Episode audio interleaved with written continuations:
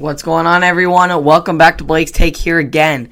And the great Scottie Pippen, Michael Jordan's right hand man, has been wanting all the smoke as of recently, as he has been asserting his opinion loud and clear on various topics related to basketball. As you know, I have praised Kevin Durant over the course of these playoffs for his ability to rise to the occasion and put on historic, sensational performances that made everyone reevaluate who really is the best player on the planet. Some people, including myself, got turned over to the side of Durant after his 49 point clutch game 5, an incredible effort in a 48 point showing in the Nets game 7 loss to the Bucks. However, some people still believe that LeBron still remains at the top of his throne. This was especially present for one Scottie Pippen, voicing his opinion on the matter when asked if KD has surpassed LeBron James on the all, on the, as the best player in the world. His answer was LeBron James knows team basketball better than KD. KD can score better than LeBron, probably always have been able to.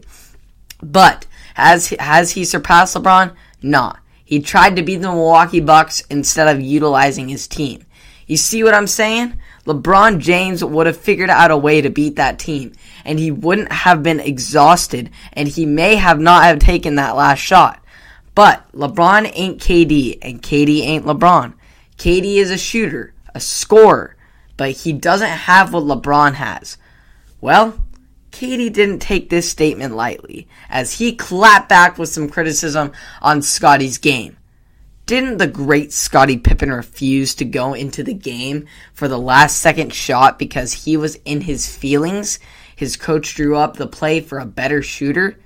This guy Scott also wanted to enjoy the summer, so he chose to rehab during the season. LOL. Yo, at Scottie Pippen. They never fo- they followed Phil not you. Neither of these men are necessarily wrong in their statements, and us as fans know that this typical this is typical KD when beef comes about. KD made valid statements about the things that pertain to Scottie's career and some of the mistakes he made. However, this was unnecessary under these circumstances, as Scottie was simply just giving his perspective and analysis on KD's game and how it di- differentiates from LeBron. I agree that LeBron's high basketball IQ and floor general mentality allows him to spread the load through his team, which ultimately sets up the teams he plays for for success. KD more just outscores the other team and is more selfish in trying to win and putting all the load upon himself. Now, I'm not saying being selfish is a bad thing. Michael Jordan and Kobe were some of the most selfish players ever to walk the earth, and they led their teams to championships, multiple championships. When it comes down to it, though, in today's game, you need two stars to win a series like that. You need a Scottie to your Jordan. And uh, this, in this case, you needed a Kyrie, and he, you needed a Kyrie or a Harden. Yes, he and Harden, but but it, they definitely just was not playing to his full potential and full ability, or even his full health, uh, for that matter, as he was playing on just one hamstring, basically. This is why Scottie's next statement outraged me, though.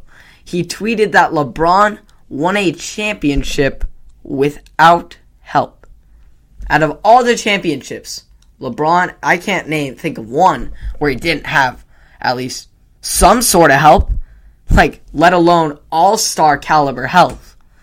Are you uh, are you out of your mind? Seriously? Chris Bosh, Ray Allen, Dwyane Wade in Miami, South Beach, two championships there. Then you got Kyrie and a pretty solid Kevin Love still in Cleveland. And then now you have Anthony Davis. Come on, man.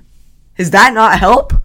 All of these players were slash are all all stars and were serious contributors contributors during those championship runs that LeBron had.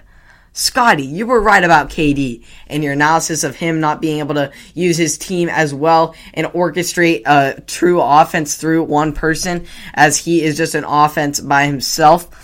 Uh, but you were oh so wrong about this. and LeBron. Like how he had help. There's no denying his help that he had. Immense, uh, immense sidekicks and uh, teammates in those championship runs. But what you're even more wrong about is what you just said as of most recent in calling Phil Jackson a racist. Not one, not MJ, not Kobe, not Shaq, not anyone coached by Phil Jackson has ever felt any social injustice or racial flow f- profiling against them. There is no backup evidence to your outlandish claim, and uh, you you just gotta pipe, pipe down a little bit. You're you're getting a little too ahead of yourself and uh, making statements you shouldn't have to make. And uh, first of all, when you were uh, thinking back to your that time when you got when you sat yourself, you didn't get pulled out of the game. You sat yourself, and then ultimately the last shot was given to a different shooter. You apologize for the way you treated your team and you apologize to, most importantly, Phil Jackson.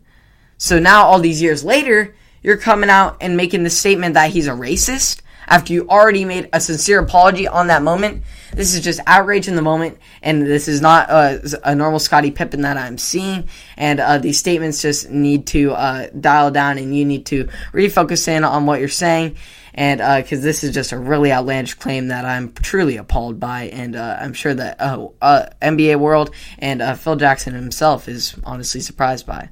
So Hope you all enjoyed the take. Uh, as more, so, we may get more Scottie Pippen uh, outlandish claims and some other comments, of course, on Twitter. Uh, crazy tweets that he'll tweet out, and we'll get all the reaction from the world about. But no controlling this man's mouth because he's going to spit off some crazy stuff, and we'll just have to analyze and see what exactly is it is coming our way because we can't really expect it. Hope you all enjoyed. You can catch it all on Apple Podcasts, Spotify, and or YouTube, and I will see you all in the next one. Have a great one.